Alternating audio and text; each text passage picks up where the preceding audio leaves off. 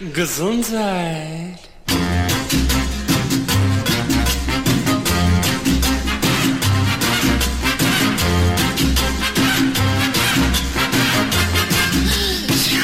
Gesundheit. Liebe Hörerinnen und Hörer von OS Radio 104,8. Zum 53. Mal werfe ich einen kritischen Blick auf das Gesundheitsgeschehen und begrüße Sie dazu herzlich in der neuesten Ausgabe der Gesunden Stunde. Mein Name ist Sigi Obergräfenkämper und zusammen mit meinem Kollegen Klartext-Herausgeber Uwe Altschner sende verantwortlich für die nächsten 57 Minuten. Unsere Sommertradition setzen wir fort, indem wir auch diese aktuelle Ausgabe unter freiem Himmel vorproduzieren und eventuelle Nebengeräusche entschuldigen. In freier Meinungsbildung widmen wir uns als medizinisch interessierte Laien auch heute womöglich unbequemen Themen und sprechen im Rahmen des Niedersächsischen Landesmediengesetzes darüber. Dabei ist es uns bei aller Meinungsfreiheit wichtig, dass keine negativen Rückschlüsse auf OS Radio 104,8 gezogen werden können. Das Team der gesunden Stunde geht alle vier Wochen freitags von 18.03 Uhr bis 19 Uhr in den Dialog und beschäftigt sich mit Gesundheitsthemen. In den letzten zweieinhalb Jahren vorrangig mit Bereichen, die mit Corona und der Pandemiebekämpfung zu tun haben. Denn ein Ende des kontrovers diskutierten Geschehens scheint nicht in Sicht sich widersprechende Aussagen in der Gesundheitspolitik, ständiges Umschwenken und Änderungen sorgen beständig für Verwirrung. Es wird häufig einseitig diskutiert und beschlossen und genau das ist der Grund, warum ich hinterfrage. Ich habe gelernt, nicht alles zu glauben, was geschrieben steht und was ich höre, denn letztendlich geht es um meine Gesundheit und die Gesundheit aller Menschen. Ich möchte anregen zu kommunizieren, sich auszutauschen, abzuwägen und vor allen Dingen, wie eingehend erwähnt, zu hinterfragen. Darum mache ich diese Sendung und freue mich auf Ihr Feedback, wie auch immer es geartet ist. Ein einseitiger Informationshaushalt, das heißt ohne andere Optionen abzuwägen, ist für mich im wahrsten Sinne des Wortes fragwürdig. Ich sehe mich, nur weil ich neugierig bin, mich vielseitig informiere und vielleicht eine andere Meinung habe, nicht als Querdenker oder Verschwörungstheoretiker und kann mich mit diesem Vokabular nicht identifizieren. Die gesunde Stunde dient daher der Bereitstellung von Informationen und Inhalten, die nach bestem Wissen und Gewissen recherchiert sind, durch Quellennachweise belegt werden können und aus denen sich jeder eine eigene Meinung bilden sollte. Nun aber genug der Vorreden. Nach unserem ersten Musiktitel The Way It Is von Bruce Hornsby spreche ich mit Uwe Altschner über die geplanten Änderungen im Infektionsschutzgesetz zum 1. Oktober 2022 und auch über andere Themen und verabschiede mich bis gleich.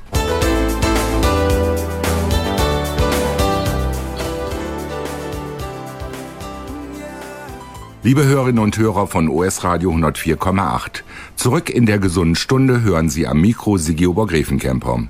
Im Mittelpunkt der heutigen Sendung steht die geplante Änderung des Infektionsschutzgesetzes zum 1. Oktober 2022, die sich daraus ergebenden Konsequenzen für alle Beteiligten und Stimmen, die Vergleiche ziehen zu einem dunklen Kapitel der deutschen Geschichte. Als Gesprächspartner hierzu begrüße ich meinen Kollegen Klartext-Herausgeber Uwe Altschner, der mir als Historiker und gesundheitsinteressierter Mensch seit nunmehr fast fünf Jahren in diesem Bürgerfunkformat zur Seite steht. Hallo Uwe, herzlich willkommen. Hallo lieber Siggi, hallo liebe Hörerinnen und Hörer, hier in der gesunden Stunde. Die zum Frühjahr zurückgefahrenen Corona-Bestimmungen im Infektionsschutzgesetz laufen am 23. September aus. Sie sind die Rechtsgrundlage für Schutzmaßnahmen in den Ländern und definieren mögliche Instrumente. Mit der geplanten Änderung beginnen die Diskussionen um Sinn und Unsinn, die in der letzten Woche thematisch von einer Journalistin der NOZ kommentiert wurden. Zitat Anfang. Da ist sie wieder, die Debatte um neue Corona-Auflagen. Auch im dritten Jahr der Pandemie ergehen sich SPD und FDP in weitreichenden Träumen, mit welchen Regeln der Bürger in Herbst und Winter wieder traktiert werden kann, um die Ausbreitung von Corona zu verhindern. Allen voran der ewige Mahner und Pessimist Lauterbach, der als Gesundheitsminister gerne den Corona-Bezwinger gibt und gerade allen, egal welchen Alters, die vierte Impfung empfiehlt. Womit sich der SPD-Politiker eben mal über die Empfehlung der Ständigen Impfkommission hinwegsetzt. Weiß Lauterbach mehr als die Experten? Selbst der eher zurückhaltende Justizminister Buschmann stellt schon wieder eine Maskenpflicht in Aussicht. Wie bitte? In ihrem Übereifer scheinen die Ampelkoalitionäre eins zu übersehen, nämlich die Realität. Zu der gehört, dass es keinen Grund mehr gibt, um Teile des öffentlichen Lebens durch strenge Hygieneregeln erneut lahmzulegen. Fakt ist, dass das Coronavirus immer bleiben und uns in immer neuen Wellen begleiten wird, wobei Corona seit der Omikron-Variante so harmlos wie eine saisonale Grippe geworden ist. Starren wir jetzt auch auf die Inzidenzen bei Schnupfen, Grippe oder Magen-Darm-Infekten? Viele Bürger haben deshalb überhaupt kein Verständnis mehr für neue Corona-Auflagen. Die Politik findet leider nicht den Ausstieg aus dem verfassungsrechtlichen Ausnahmezustand. Das ist Wasser auf die Mühlen der Querdenkerbewegung und fügt dem Ansehen der Demokratie ernsthaften Schaden zu. Zitat Ende. Uwe, zunächst eine allgemeine Frage, die aber, die ich bewusst als Einstieg für alles, was folgt, gewählt habe. Die Journalistin der NOZ, über deren Kommentar die Überschrift Lasst uns bitte damit in Ruhe in Fettschrift zu lesen ist, übt Kritik und zitiert in ihrem Artikel auch noch Landkreistagspräsident Sager, der ebenfalls vor der Panikmache warnt. Gleichzeitig erwähnt sie die Querdenkerbewegung, Menschen, die seit Beginn der Pandemie der Corona-Politik kritisch gegenüberstehen. Was macht denn den Unterschied zwischen medialer Kritik und kritischen Privatpersonen? Ist das nicht das Gleiche? Sind da nicht beide Seiten Querdenker, wenn sie das politische Geschehen nicht einfach so hinnehmen und protestieren und stehen in der Ecke der Unsolidarischen und Personen, die andere Menschen durch ihr Verhalten in Gefahr bringen? Ich verstehe das Ganze nicht so. Ja, Sigi, das sind ein paar sehr interessante Fragen. Nicht alle davon sind wahrscheinlich jetzt äh, zu beantworten in aller Ausführlichkeit. Ich will nur auf eins aber vorab eingehen. Interessanterweise, also ja, wir unterhalten uns hier über einen Aspekt, den man ja unter dem Rubrum auch Framing diskutieren könnte. Das heißt, es wird jetzt hier eine Meinung kommentiert, es wird eine Meinung in den öffentlichen Raum gegeben, die sich zunächst einmal ja durchaus auch jetzt abgewogen und auch kritisch gegenüber Teilen der Politik äußert. Insgesamt kommt diese Meinung aber relativ spät und es ist eine, die äh, zwischen den Zeilen sehr interessante Erkenntnisse offenbart. Das eine ist, es fällt mir auf, dass da die SPD und die FDP kritisiert werden, aber eine farbenfrohe, einst farbenfrohe bunte Partei, die sich heute Grün nennt und die den Umweltschutz im Namen führt, die sich aber zunehmend zu einem durchaus totalitären Konstrukt entwickelt äh, mit eben solchen Scharfmachern wie die genannten Herren äh, Lauterbach oder wie der genannte Herr Lauterbach. Ja, die gibt's ja bei den Grünen genauso.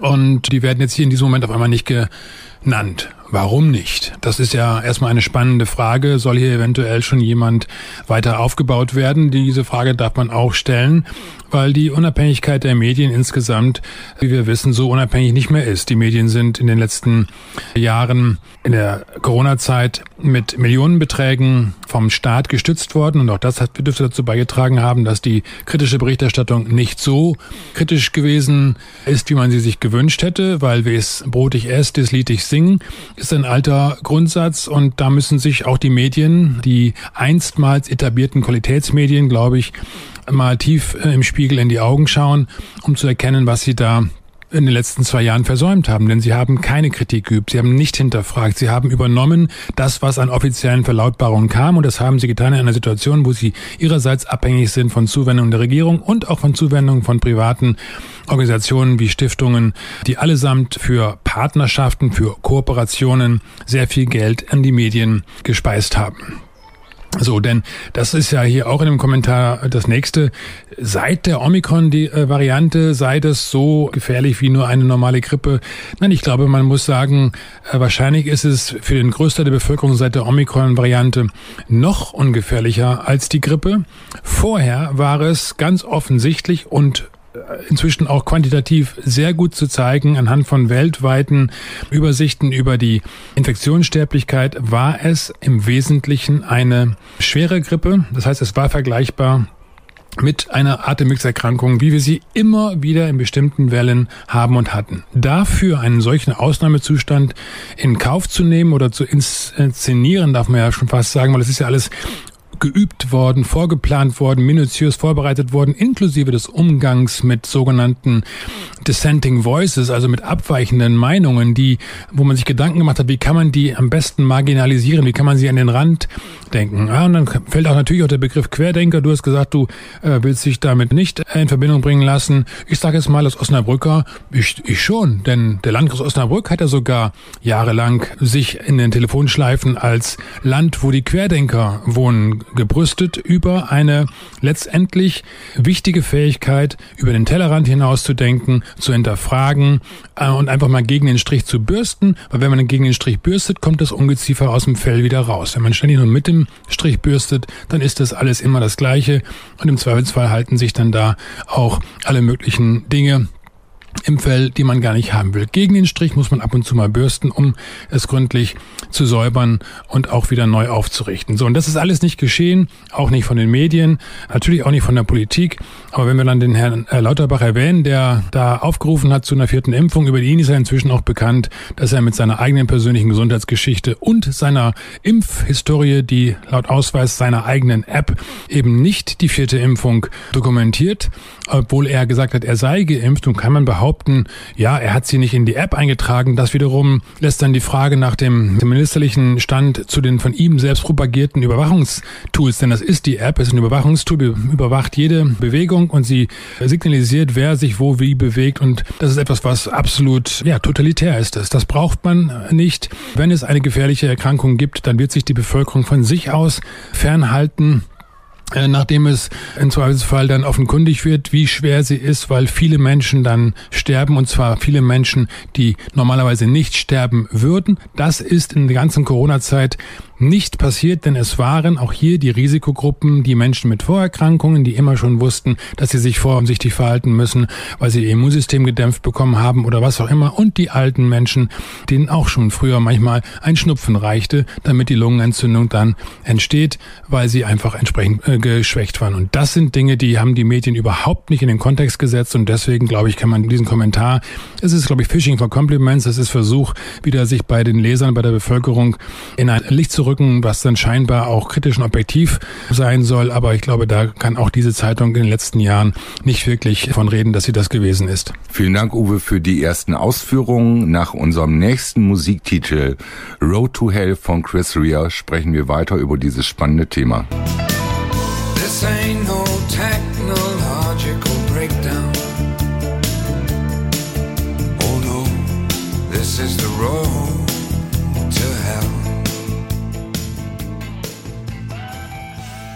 Liebe Hörerinnen und Hörer von OS Radio 104,8, weiter geht es in der gesunden Stunde zum Thema Änderung Infektionsschutz und äh, Schutzgesetz und einschneidenden Maßnahmen in der Gesundheitspolitik. Uwe Gesundheitsminister Lauterbach erwartet flächendeckende Maskenpflicht ab dem 1. Oktober. Hierzu möchte ich zunächst zwei weitere Kommentare der NOZ vom 10.8. und 14.8.2022 zitieren. Erstes Zitat Anfang. Hat der Gesundheitsminister gestern wirklich einen großen Teil seiner Redezeit darauf verwendet, Farben in einer App zu erklären? Farbenspiele, die es Bürger ermöglichen sollen, ohne Maske zum Restauranttisch zu gehen? Es scheint, als lebe Karl Lauterbach in einer anderen Welt als viele Menschen in diesem Land. Immerhin, wenn solche Details so viel Zeit wert sind, kann die Lage ja nicht so schlimm sein. Indes lässt die Rhetorik des Gesundheitsministers darauf schließen, dass Lauterbach kontinuierlich im Katastrophenmodus ist. Für ihn ist immer noch die Gleichung handlungsleitend. Weniger Corona-Fälle bedeuten weniger Schwerkranke und Tote. Dabei findet die Durchseuchung längst statt und mittlerweile ist allen Beteiligten klar, dass in der Regel vorerkrankte und ältere Menschen an oder mit Corona sterben. Masken auf dem Weg zu einem Restauranttisch wirken dagegen nur noch unfreiwillig komisch. Es wird höchste Zeit, Corona mehr wie eine Grippe und weniger wie die Pest zu behandeln. Zitat Ende des ersten Zitats. Zweites Zitat Anfang. In diesen Sommerwochen war die Rückkehr zur Normalität zum Greifen nah. Kaum noch Masken in Cafés und Restaurants, unbeschwertes Leben. Hierzulande haben nach der gewaltigen Sommerwelle laut RKI inzwischen mehr als 30 Millionen Menschen eine Ansteckung hinter sich. Da viele mit Schnupfensymptomen nicht mehr zum Arzt gehen, dürften es deutlich mehr sein, die Abwehrkräfte entwickelt haben. Es wäre also an der Zeit, das Land zurück in die Normalität zu entlassen und Corona zu einem allgemeinen Lebensrisiko herabzustufen. Stattdessen debattieren Bund und Länder, jetzt kommt mal wieder FDP und SPD, Minister und Ständige Impfkommission nun über ein strenges Infektionsschutzgesetz, das einem Flickenteppich gleicht, viele Ungereimtheiten hat und zum Teil abgekoppelt von der konkreten Gefährdung ist. Wenn es nach Gesundheitsminister Karl Lauterbach dem permanenten Alarmmelder geht, muss die Republik im Herbst und Winter wegen Corona wieder stillstehen. Eine Dauerdiskussion bis zum Frühjahr ist vorprogrammiert, während in immer mehr Nachbarländern Corona in der gesellschaftlichen Debatte keine Rolle mehr spielt. Hierzulande herrscht dagegen weiter staatliche Intervention statt Eigenverantwortung. Was soll das? Wenn nicht einmal jetzt die Argumente ausreichen, um wieder wie vor der Pandemie zu leben, wann dann? Die Politik scheint die Rückkehr zur Vernunft verpasst zu haben. Zitat Ende. Uwe, wie vertragen sich solche Kommentare in öffentlichen Medien mit der Realität? In der im letzten Jahr noch bei niedrigsten Inzidenzwerten Geschäfte geschlossen, Menschen weggesperrt wurden, ein Leben ohne Maske nicht möglich war, nach zwei Injektionen gegen Covid-19 alles erledigt sein sollte, das Wort Boostern mit der dritten Impfung meinen Sprachschatz erweiterte und nach den geplanten Änderungen im Infektionsschutzgesetz das Boostern zum Quartalsabo werden wird. Hätten wir in einem besseren Informationsmodus mit dem Anhören von Kritikern der Corona-Politik nicht Milliarden sparen können. Stattdessen wird aktuell über eine Verschärfung des Infektionsschutzgesetzes diskutiert. Ganz schön viel Text auf einmal. Richtig. Und was ist die Frage? Die Frage ist unter anderem, denn es geht ja in dem Infektionsschutzgesetz um Verschärfungen, was die Verschärfungen sollen, wenn so viele Ungereimtheiten da sind. Zum Beispiel, warum sind immer mehr geimpfte Menschen über einen längeren Zeitraum positiv, selbst wenn geboostert wird? Ja, also noch einmal, wir sind jetzt an einem Punkt, wo wir feststellen, dass diese Maßnahmen wissenschaftlich, medizinisch gar keinen Sinn gemacht haben. Sodass die Frage auf dem Tisch liegt, was sollen diese Maßnahmen? Nun sind wir hier eine Sendung, die sich mit dem Thema Gesundheit beschäftigt und wir verlassen ja hier dann scheinbar den Bereich unseres Sendegegenstandes, aber das ist natürlich äh, nicht so, weil die Gesundheit etwas ist, was auch von einer, ja, gesunden Gesellschaft, von einer intakten Gesellschaftsstruktur abhängt und von einem Vertrauen in die Strukturen, die uns regieren, die wir uns wählen in einer Demokratie. Und genau da setzt hier, glaube ich, äh, durchaus der ein oder andere Zweifel an, wenn man sieht, dass gewählte Repräsentanten solche unsinnigen Dinge weiter propagieren. Unsinnig sage ich nicht leichtsinnig, sondern das ist unsinnig, wenn man sich anschaut, wie inzwischen die äh, wissenschaftliche Dokumentation dazu aussieht. Selbst die amerikanische CDC hat ja jetzt bereits aufgegeben, einen Unterschied zwischen Geimpften und Ungeimpften zu machen und damit ebenfalls zugestanden, dass das ganze Thema endemisch ist und sich damit nicht arbeiten lässt. Aber die Untersuchungen, die zeigen, dass das Immunsystem geschwächt wird durch das, was manche Impfungen nennen, aber damit schon wiederum hoffen, dass sie Vorbehalte gegen den gentechnische Therapeutika, denn das ist, es ist ein gentechnisches Therapeutikum, es ist gentechnisch verändert oder es ist hergestellt worden mit gentechnisch verändertem Material und es ist etwas, was in unserem Genom sehr wohl wirkt, selbst wenn es die DNA möglicherweise nicht verändert. Aber auch da bestehen ja inzwischen Zweifel. So, das heißt, wir haben es hier mit Dingen zu tun, die sind überhaupt nicht ausgereift gewesen, was dann wiederum die Frage aufwirft, wie man so etwas tun kann. Und dann sind wir im Bereich eines, ja, mindestens eines großen Feldversuches, den wir hier erleben, mit sehr, sehr schwerwiegenden Konsequenzen, denn man hat Menschen gezwungen, sich Anführungszeichen impfen zu lassen. Noch einmal, es ist eigentlich keine Impfung, weil es wird kein Antigen gegeben. Man musste die Definition von Impfen verändern, damit man heute juristisch korrekt sagen kann, es ist die Impfung.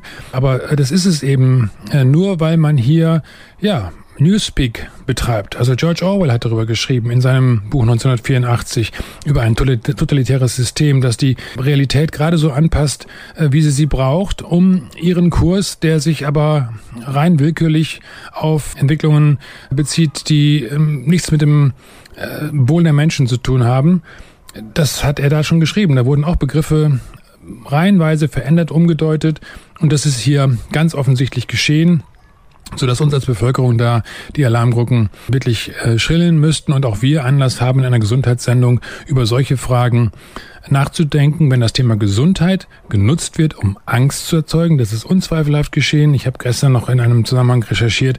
Es ist bereits im März 2020 über Analogien von Pest und Corona gesprochen worden von Medizinhistorikern. Also das heißt, da wurden Titel und Menschen bemüht mit irgendwelchen akademischen Titeln, die dann solche Bilder erzeugt haben in den Köpfen der Menschen und damit eine große Angst erzeugt haben wo man hätte, selbst wenn es tatsächlich gefährlich gewesen wäre, die Leute beruhigen müssen und sagen müssen, so, wir kriegen das alle gut hin, wir machen das und ernährt euch gesund, steckt euer Immunsystem, äh, damit ihr nicht unnötig euch gefährdet. Alles hat man nicht gemacht, sondern man hat hier zu Mitteln gegriffen, die von Anfang an sehr fragwürdig waren, ohne dass man darüber diese Fragen, also fragwürdig heißt ja Fragen, die zugelassen werden müssten, zugelassen hätte und damit die Diskussion, die wissenschaftliche Meinungsbildung, die aus dem Dissens, aus dem Diskurs, aus der Disputation, aus dem Streit, Disput ist der Streit, Disputation ist der wissenschaftliche Streit. Alles das ist hier unterbunden worden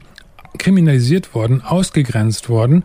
Und darüber muss man sprechen. Und dann sind auch solche Ablenkungsmanöver von Kommentaren, äh, wie du sie zitiert hast, sind nicht hilfreich, weil wir müssten jetzt in dieser Zeit müssten wir fragen, wie kann so etwas sein? Was hat es damit wirklich auf sich? Und nicht nur darauf verweisen, dass in anderen Ländern alles ein bisschen lockerer ist. Nein, insgesamt ist es doch dort nicht lockerer, weil die Bemühungen, Institutionen wie die WHO, die nicht demokratisch legitimiert sind, wo Menschen Einfluss haben, die gigantischen wirtschaftliche Macht haben, die da mitbestimmen, die da in Studien selbst zur Corona-Zeit über ihre Stiftungen mitgewirkt haben, die sind äh, die, die, also diese WHO soll weitere Kompetenzen bekommen, soll zu einer exekutiven Organisation ausgebaut werden. Das heißt, das ist dann die WHO, nicht mehr Herr Lauterbach oder wer immer, sondern dann ist es die WHO im Zweifelsfall, die dann entscheidet. Und das muss allen Bürgern die Alarmglocken schrillen lassen, weil nichts kann so schlimm sein, als dass man sich einer einzigen Heilslehre hinterher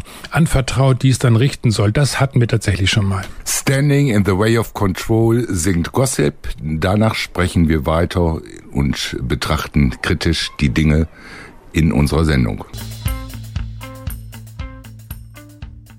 Liebe Hörerinnen und Hörer von US Radio 104,8, zurück in der gesunden Stunde begrüßt Sie Sigi Obergräfenkämper im Gespräch mit Klartext-Herausgeber Uwe Altschner. Thema ist weiterhin, was erwartet uns nach der Durchsetzung der geplanten Änderung des Infektionsschutzgesetzes zum 1. Oktober 2022 und wir hinterfragen auch einige Maßnahmen. Uwe, bei den ständigen Revisionen des Infektionsschutzgesetzes stellt sich mir die Frage, wem das noch dient. Wird die Ausgrenzung und Verfolgung von Kritikern der Gesundheitspolitik, speziell den Ungeimpften, damit womöglich noch weiter geschürt? Zumal die einzelnen Bundesländer ermächtigt werden sollen, weitere Beschränkungen zu erlassen, wie zum Beispiel eine allgemeine Maskenpflicht in Geschäften, Restaurants und allen anderen Arten von Innenräumen, die Begrenzung der Zahl der Personen, die sich öffentlich oder in ihren Wohnungen versammeln dürfen, sowie eine Maskenpflicht für Kinder in Schulen und Tests in Kindergärten und Kindertagesstätten. In Restaurants, Bars, Theatern, Museen, Sportstätten und so ziemlich überall sonst in der Gesellschaft können die Bundesländer verlangen, dass die Menschen einen Nachweis über eine kürzlich erfolgte Impfung oder Genesung vorlegen, um von der Maskenpflicht befreit zu werden. Der letzte Teil könnte doch bedeuten, dass jeder, der sich weigert, sich einer wiederholten Impfung oder einem Test zu unterziehen, gezwungen wird, in der Öffentlichkeit eine Maske zu tragen, um sich als ungeimpft auszuweisen. Dabei ist der Vergleich mit einer gefährlichen Ideologie aus Deutschlands Vergangenheit laut einigen Stimmen, die laut werden, nicht auszuschließen. Was kann ich davon halten? Naja, also als allererstes Mal muss man so etwas ganz nüchtern betrachten und feststellen. Natürlich sind wir momentan erkennbar nicht in einer Situation, wie wir sie zu Hochzeiten des nationalsozialistischen Terrors, denn darum geht's ja hier, wobei auch der kommunistische Terror, die kommunistische Diktatur in vielleicht etwas ist, was in ähnlicher Weise zur Vorsicht raten würde. Aber bleiben wir mal beim Thema Nationalsozialismus. Der wird ja durchaus nicht zu Unrecht auch zitiert als etwas, wohin eine Entwicklung entgleiten kann, wenn man nicht aufpasst. Und das ist genau der Punkt. Ich habe ja vor einiger Zeit schon einmal die Rede des Holocaust-Überlebenden Marian Turski übersetzt und der sagte in dieser Rede vom 27. Januar 2020, dass Auschwitz nicht vom Himmel gefallen ist. Das heißt, wenn man Auschwitz verhindern möchte, wenn man Auschwitz verhindern möchte, dann muss man schauen, dass das gestoppt wird, was dazu geführt hat, dass Auschwitz erst möglich wurde. Und Auschwitz wurde tatsächlich ja erst seit 1942 richtig möglich. Das macht die Sache, die davor war, nicht wesentlich besser, schon gar nicht die Ideologie, aber es macht es äh, noch umso wichtiger hinzuschauen, wie das passieren konnte. Und in diesem Zusammenhang würde ich ganz gerne hier mal einen Ton von Hannah Arendt einspielen. Man denkt heute oft, dass der Schock der deutschen Juden 33 äh, aus, aus, äh, sich damit erklärt, dass Hitler die Macht ergriff. Nun, was mich und Menschen meiner Generation betrifft, kann ich sagen, dass es eine kuriose Missverständnis ist. Das war natürlich sehr schlimm. Es war politisch, es war nicht persönlich. Dass die Nazis unsere Feinde sind, mein Gott, wir brauchten doch bitte schön nicht Hitlers Machtergreifung, um das zu wissen. Das war doch seit mindestens vier Jahren jedem Menschen, der nicht schwachsinnig war, äh, völlig evident dass ein großer Teil des deutschen Volkes dahinter stand. Ja, das wussten wir ja auch. Davon konnten wir doch nicht 33 schockartig überrascht sein. Sie meinen, der Schock lag im Jahr 33 darin, dass es vom allgemein Politischen ins Persönliche gewendet wurde? Nein, nicht nur. Erst das auch. Erstens wurde das allgemein Politische ja eine persönliche Schicksal, sofern man herausging, nicht? Ja. Zweitens aber wissen Sie ja, was Gleichschaltung ist. Und das hieß, dass die Freunde sich gleichschalten. Es hat doch niemals das Problem, das persönliche Problem, war doch nicht etwa, was unsere Feinde taten, sondern was unsere Freunde taten. Nun gut. Ich, äh, was damals in der Welle von Gleichschaltung, die ja ziemlich freiwillig war, jedenfalls noch nicht unter dem Druck des Terrors, vor allen Dingen aber in dem plötzlichen Verlassen. Es war, als ob sich ein leerer Raum um einen bildete. Nun, ich lebte in einem intellektuellen Milieu und ich kannte aber auch andere Menschen. Und ich konnte feststellen, dass unter Intellektuellen das sozusagen die Regel war und unter den anderen nicht. Und die Geschichte habe ich nie vergessen. Und ein, mit einer Sache ging ich raus aus Deutschland. Ich will mit dieser Gesellschaft nichts zu tun haben. In dieser Stellungnahme von Hannah Arendt sagt sie, dass das Problem nicht die Nazis waren, denn die hatten ihre Programmatik und ihre menschenverachtende Ideologie vorher schon klar gemacht. Das Problem sind die Menschen, die sich gleichschalten haben lassen, die einfach mitgelaufen sind, die nicht nachgedacht haben, die sich auch haben hinreißen lassen, wegzuschauen, wenn die Grundrechte von Minderheiten eingeschränkt wurden. Und es waren nicht nur Juden, es waren aber auch Juden, es waren Zigeuner, es waren Homosexuelle, es waren alles Mögliche, was entartet war oder gesagt wurde, es sei entartet in Nazisprache. Und das ist etwas, wo die Mehrheit geschwiegen hat. Also das, das Anpassen der Freunde, das Anpassen des Umfeldes, das ist es, was Hannah Arendt damals erschreckt hat und das ist das, was letztendlich Marian Turski auch anmahnt, dass da wir in der Pflicht sind, dass wir schon bei kleinen Dingen aufhorchen müssen. Wenn ungeimpfte nicht mehr ohne Maske, die nichts bewirkt, wo es nach wie vor überhaupt keinen Hinweis gibt, dass eine Maske im Community Setting, also sprich in der öffentlichen Anwendung und nicht in einer sterilen, kontrollierten Laborsituation, in einer öffentlichen Anwendung bringen Masken nichts. Das belegen die Vergleiche von Staaten, in denen Maskenpflicht herrschte, mit Staaten, in denen keine herrschte, obwohl sie nur nebeneinander angelegt waren. Also das heißt auch da geografische Unterschiede keine Rolle spielen. Die gibt es in den USA, die gibt es aber auch hier in Europa. Schweden hat das ganz anders gemacht, hatte auch nicht wesentlich andere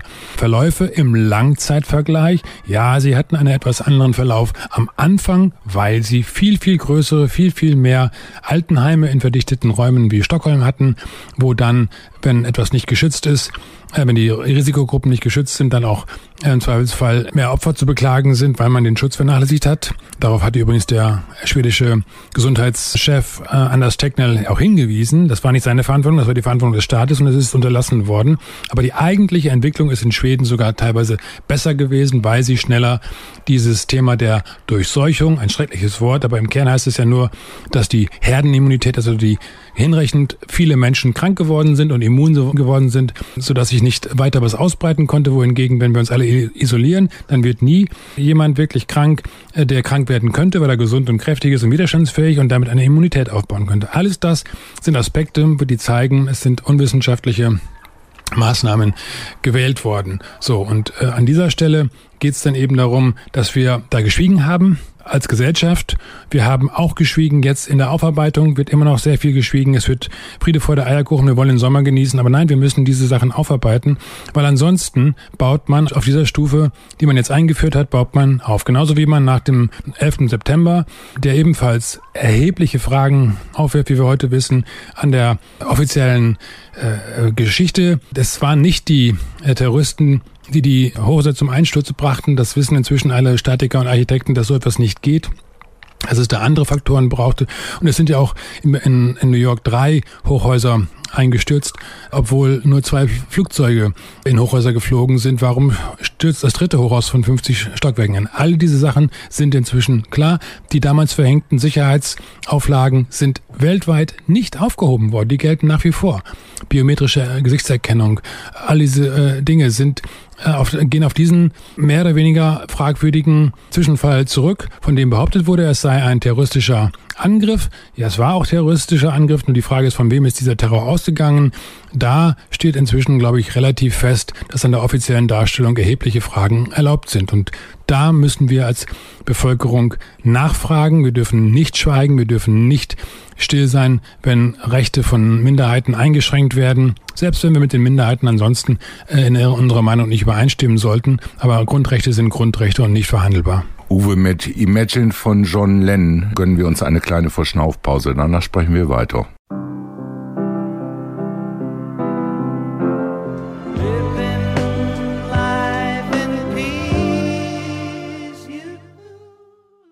Zurück in der gesunden Stunde spricht Sigi Obergräfenkämper mit Klartext-Herausgeber Uwe Altschneu über geplante Änderungen im Infektionsschutzgesetz zum 1.10.2022. Und wer die vorangegangenen Blöcke verfolgt hat, Uwe, darf meine Frage erlaubt sein bei allem, was wir eben erfahren haben? Wozu dient überhaupt dann eine Änderung im Infektionsschutzgesetz, wenn so viel schon in Frage gestellt worden ist und in Frage gestellt werden kann? Sigi, wozu das dient, kann ich dir nicht sagen. Ich bin kein Hellseher und ich weiß nicht, wozu das dient. Ich weiß nur, dass das alles sehr, sehr unsinnig ist und dass wir deswegen diesen Unsinn erst einmal nicht beschließen sollten. Da sollten wir als Gesellschaft unseren Widerspruch erheben, denn es geht hier um unsere Grundrechte. Und noch einmal, ich habe Marian Turski zitiert, Auschwitz ist nicht vom Himmel gefallen, aber er hat auch gesagt, wenn wir nicht aufpassen, wenn wir gleichgültig werden gegen diesen schleichenden, scheinbar doch belanglosen, ach, ist doch nur eine Maske, ach, ist doch nur, nee, es fing an mit, es sind doch nur zwei Wochen und dann ist es nur eine Maske und dann ist das doch nur ein Pieks und jetzt ist es doch nur ein Ausweis und dann ist es doch nur was weiß ich. Das ist ja ein Ausdruck von schleichender Gleichgültigkeit, ach, wird schon nicht so schlimm sein. Nein, das ist gefährlich. Das ist genau das, was Marian Turski gesagt hat. So hat es auch damals angefangen. Was daraus folgt, jetzt, weiß ich nicht. Ich hoffe nichts Schlimmes. Aber ich weiß, dass es unsere Verantwortung ist, dafür zu sorgen, dass wir frühzeitig Fragen stellen, sagen, Moment mal, aufklären, aufräumen im Sinne von wirklich nacharbeiten, Klarheit schaffen, um dann tatsächlich auch hinterher Vorkehrungen zu treffen, dass solche Missbräuche, wie sie sein könnten und wahrscheinlich auch sind, ich kann mir da nur nicht ganz sicher sein, aber sicher sein kann ich mir darüber, dass ich Fragen stellen muss, wenn ich ein verantwortlicher Bürger eines demokratischen Gemeinwesens sein will, der auch möchte, dass es in ein oder zwei Generationen ebenfalls noch demokratisch ist. Dass wir das glauben, dass wir in einer Postmoderne leben, in der solche totalitären Gefahren nicht mehr möglich sind, das ist naiv. Das hat auch Präsident Dwight Eisenhower schon gesagt in den 60er Jahren. 1961 hat er seine Abschiedsrede gehalten, am 17. Januar 1961. Und er hat damals nicht nur vor dem militärisch-industriellen Komplex gewarnt, sondern auch vor dem wissenschaftlich-technokratischen Komplex, der mit dem, was in den Hochschulen erforscht wird, der mit der Technik, die mit den Geräten, die entwickelt werden. Diese Geräte überwachen uns auf Schritt und Tritt. Wer hat denn hier nicht zu Hause eine Alexa stehen? Diese Geräte erfassen alles, erfassen jedes Wort. Die werden nicht ausgestellt, selbst wenn wir denken, sie sind aus, dann, senden sie trotzdem die Informationen. Wer wann hustet, über welche Themen gesprochen wird. Wenn man ein Smartphone hat, dann kriegt man auf einmal Such Suchvorschläge im Internet präsentiert über Dinge, die man kurz vorher in einem Gespräch erwähnt hat, obwohl das Telefon nicht an war. Das sind alles Indikationen darüber, dass es hier einen Überwachungsapparat gibt, der sich aufbaut und der uns, wenn wir nicht aufpassen, wie es das schlüsselfertige Bauen gibt, wo der Bauherr sich um nichts kümmern muss und irgendwann nur noch den Schlüssel umdrehen darf, damit er ins Haus reinkommt, gibt es auch den Ausdruck des schlüsselfertigen, des Turnkey Totalitarianism, also das schlüsselfertigen Totalitarismus, der sich um uns herum aufbaut. Wir glauben, wir sind einfach in der Postmoderne, wo nur noch alle Bäume in den Himmel wachsen und wir keine Sorgen mehr zu haben brauchen, weil wir mit Technik oder sowas alles machen. Nein, uns wird hier suggeriert, wir hätten mit dem Klimawandel ein großes Problem und müssten uns da dafür einschränken. Auch da werden schon Freiheitsbeschränkungen diskutiert und, und, und konkret vorgeschlagen. Auch von denselben Leuten, auch von den Grünen, auch von der SPD, auch von der CDU, von, äh, von Leuten dort. Das heißt, da ist die ganze Politik inzwischen schon, ich will sagen, ja, beeinflusst, stark beeinflusst. Die Frage ist nur, ist es wirklich so? Ich leugne nicht, dass es äh, abschmelzende Polkappen gibt. Ich leugne äh, gar nichts davon. Ich sage nur, sind dann die Freiheitsbeschränkungen ein Weg äh, für uns, dass wir das hinnehmen müssen, während viele, viele Menschen mit hohem Einfluss, hohem Vermögen sich daran überhaupt nicht halten, die sich in der ganzen Zeit trotz ihrer Ermahnungen zu klimaneutraler Lebensweise und so weiter mit ihren Privatjachten auf den Weltmeeren herum äh, geschippert sind. Ja, das sind doch Widersprüche. Im, Im Kern wird uns hier eine Nachhaltigkeitsstrategie auferlegt, die in den 70er Jahren entstanden ist. Da lohnt es sich mal reinzuschauen, woher diese Debatte kommt, wer daran beteiligt war und wie diese Organisationen, die damals die Debatte geführt haben, finanziert worden sind. Und dann stellt man im Zweifelsfall fest, dass das Debatten waren, dass das Themen waren, die ganz gezielt gesetzt worden sein könnten von Interessensgruppen, die wussten, dass sie das, was sie wollen, nämlich ein Closed Shop, eine ja, oligarchische Gesellschaft, wo nur ganz wenige was zu sagen haben, die sich für was Besseres halten, die sich für klüger halten, für erfolgreicher, für was auch immer. Ja, und da sind dann die Analogien zur Nazizeit tatsächlich auch angebracht, weil der Faschismus wird sich äh, nicht wieder mit Hakenkreuz und und und braunen Händen zeigen. Ja, klar, die gibt es auch, damit uns weiter gesagt wird, das ist eine große Gefahr. Also es gibt also tatsächlich auch ewig gastrige Nazis, die glauben, das wäre doch alles gar nicht so schlimm gewesen. Nein, aber die wahre Gefahr mit dem Faschismus ist, das hat auch Umberto Eco schon gesagt, dass dieser Faschismus sich in einer ganz anderen Form zeigen wird. Dass es aber im Kern darum geht, uniforme gesellschaftliche Meinungen durchzusetzen, elitäre Interessen abzusichern, industrielle Interessen oder sonst welche elitären Interessen von, von sehr wenigen, das scheinbar ein übergeordnetes großes Ganzes doch uns in die Pflicht nimmt, uns dem unterzuordnen. Aber auch da, Sigi, wir sind heute am 19. August und am 20. August Morgen also, vor 75 Jahren, ist der Nürnberger Kodex verabschiedet worden. Auch das ist ein, ein wichtiges Dokument. Äh, dieses Dokument ist kein Nazi-Versuchsverbotskodex gewesen, sondern das ist ein Dokument gewesen, was nach der Katastrophe des Nationalsozialismus und den schrecklichen Versuchen, die damals gemacht worden sind, die Schlüsse gezogen hat, dass es schon lange vorher solche Dinge gab wie Versuche an Menschen ohne Zustimmung im Glauben, dass das ja letztendlich dann doch der guten Sache diene, was auch immer die gute Sache sei. Diese Argumente sind damals in Nürnberg letztendlich im Gericht in langen Verhandlungen diskutiert worden. Auch deutsche Wissenschaftler waren dabei. Werner Leibrand, ein Medizinethiker aus Erlangen, der in Nürnberg selber in die Emigration gehen musste, sich mit einer jüdischen Frau verstecken musste. Und er hat gesagt, nein, der Staat hat kein Recht, Dinge zu beschließen. Dass die Würde des Menschen steht darüber, über der Pflicht eines Menschen, sich einem äh, Staatswohl oder einem gemeinen Wohl äh, zu unterwerfen. Äh, das, dieses Recht gibt es nicht. Das hat damals Werner Leibrand gesagt. Und das ist etwas, wo wir eben auch heute daran erinnern dürfen, dass solche wichtigen Themen auf einmal reduziert werden. Man darf keine Fragen mehr stellen, weil es doch was mit dem Nationalsozialismus zu tun hat und damit doch eine Verhöhnung der Opfer sei. Das ist eine totale Perversion auch von historischer wissenschaftlicher Herangehensweise, denn man muss Dinge miteinander vergleichen, um dann zu schauen, wie schlimm ist es? Aber es geht nicht darum zu sagen, alles was so und so schlimm ist, äh, muss verboten werden, sondern es geht darum, siehe Marian Turski, dass man verbieten, dass man einschreiten muss, wenn die Dinge in ihrem Anfang sind. Während den Anfängen ist das, was wir in der Schule gelernt haben. Nicht während dem Ende, sondern während den Anfängen.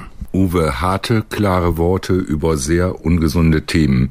Wir hören uns jetzt noch einen Musiktitel an, und zwar The Wall von Pink Floyd.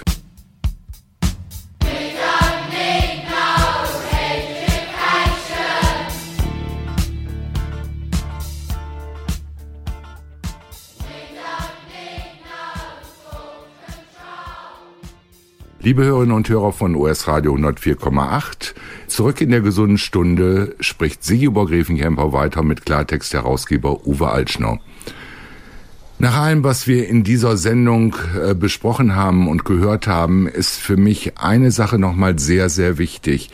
Ich habe noch mehr oder ich verstehe immer mehr, dass wenn ich schweige, wenn ich nicht hinterfrage, wenn ich nichts tue, sich auch nichts ändert wird. Ich habe eingangs schon erwähnt, es geht um meine Gesundheit, nicht nur um meine Gesundheit, sondern um die Gesundheit aller Menschen. Und darum ist es mir einfach wichtig, diese Dinge in der gesunden Stunde, in diesem Bürgerfunkformat anzusprechen.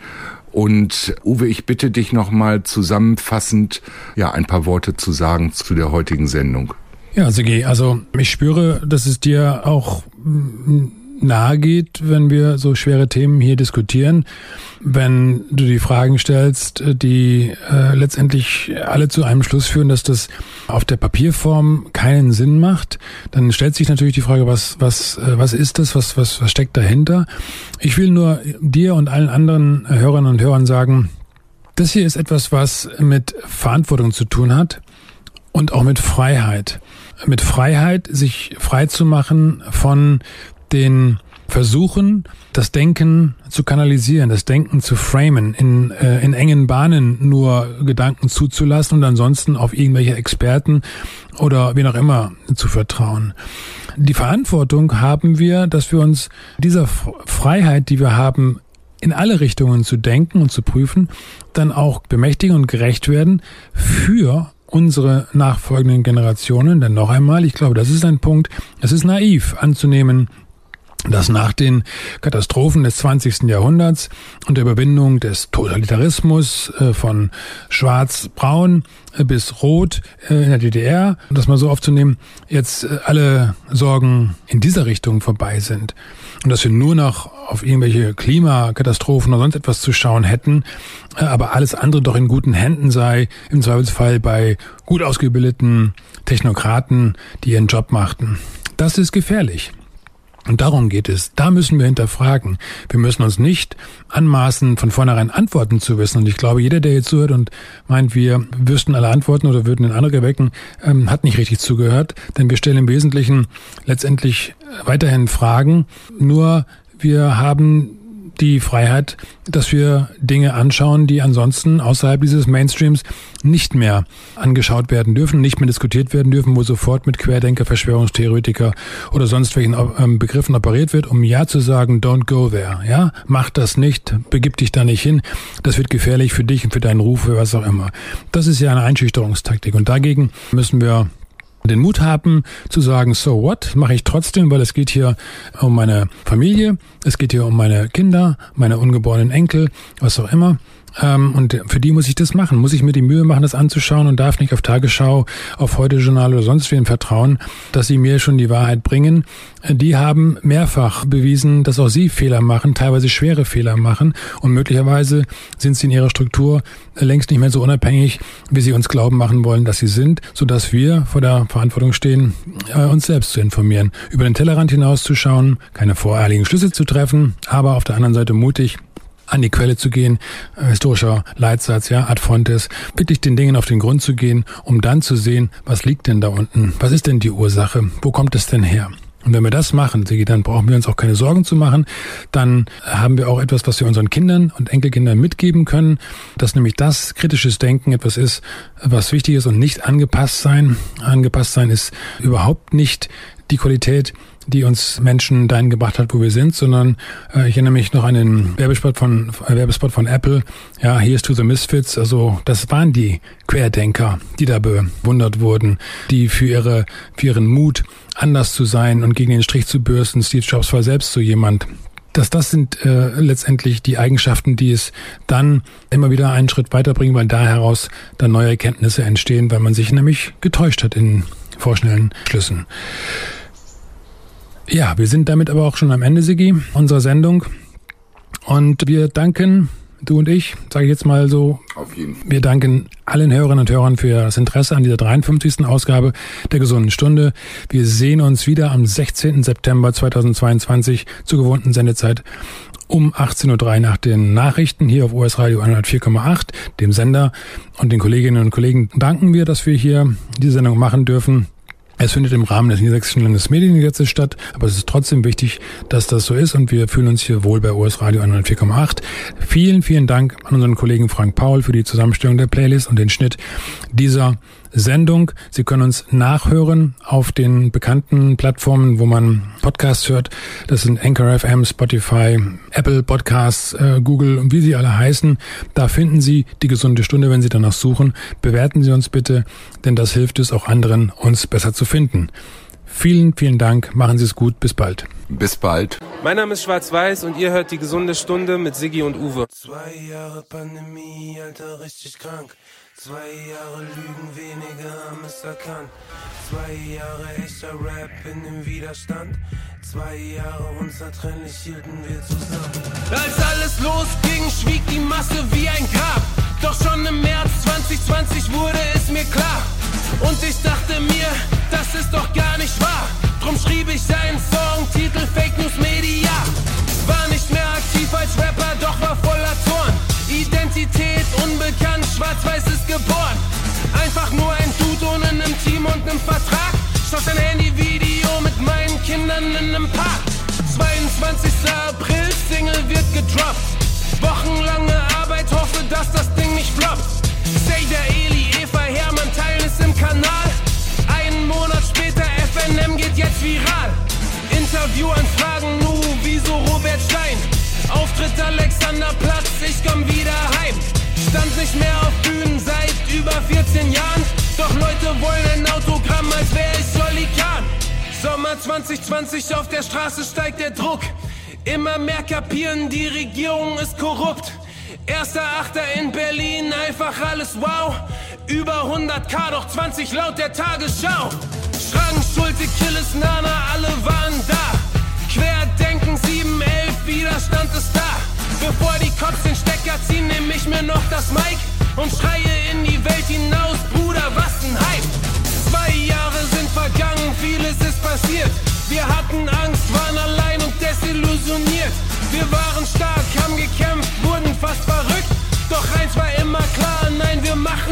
ich mit.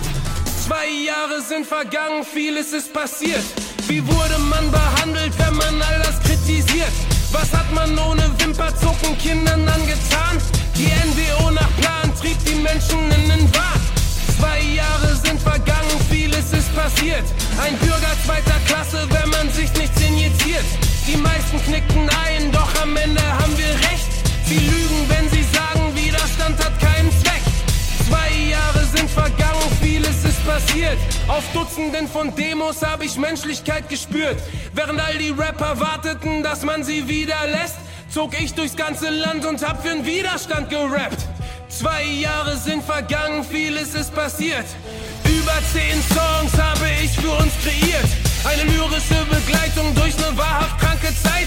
Ein Album, mit dem deutscher Hip-Hop Echtgeschichte schreibt. Bestellt sie jetzt im Shop und gibt dem Bruder hier Support. Und ich werd weitermachen, darauf gebe ich mein Wort. Sie wechseln Narrative, aber wir vergessen nicht. Es geht erst richtig los, Widerstand ist unsere Pflicht. Es geht erst richtig los, Widerstand ist unsere Pflicht. Es geht erst richtig los, Widerstand ist unsere Pflicht.